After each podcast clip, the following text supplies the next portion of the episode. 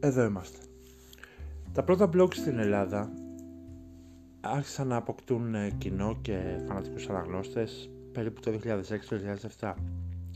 Εγώ ξεκίνησα τους πόρους 13 blogspot.com το 2013, μόλις 7 χρόνια αργότερα.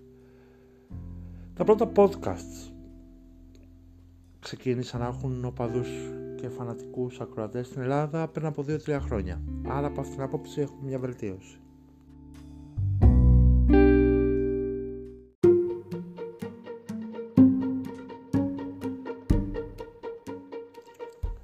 Και όταν λέω βελτίωση εννοώ ότι δεν μου πήρε τόσα χρόνια αυτή τη φορά να ακολουθήσω τη νέα μόδα στα ίντερνετ.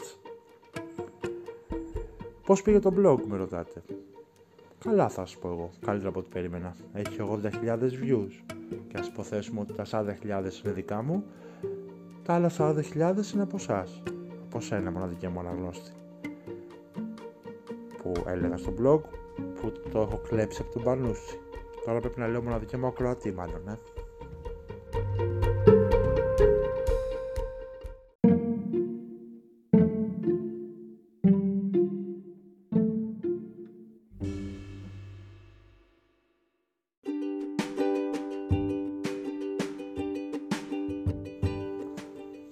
Αυτά λοιπόν. Δεν θα ηχογραφήσω πολλά σήμερα. Ακόμα μαθαίνω το πρόγραμμα. Είσαι τυχερός με δικαιωμοκρατή.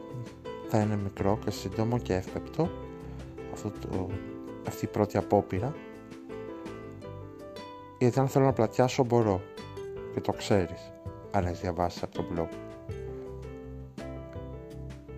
Θα δούμε πώς θα πάει αυτό.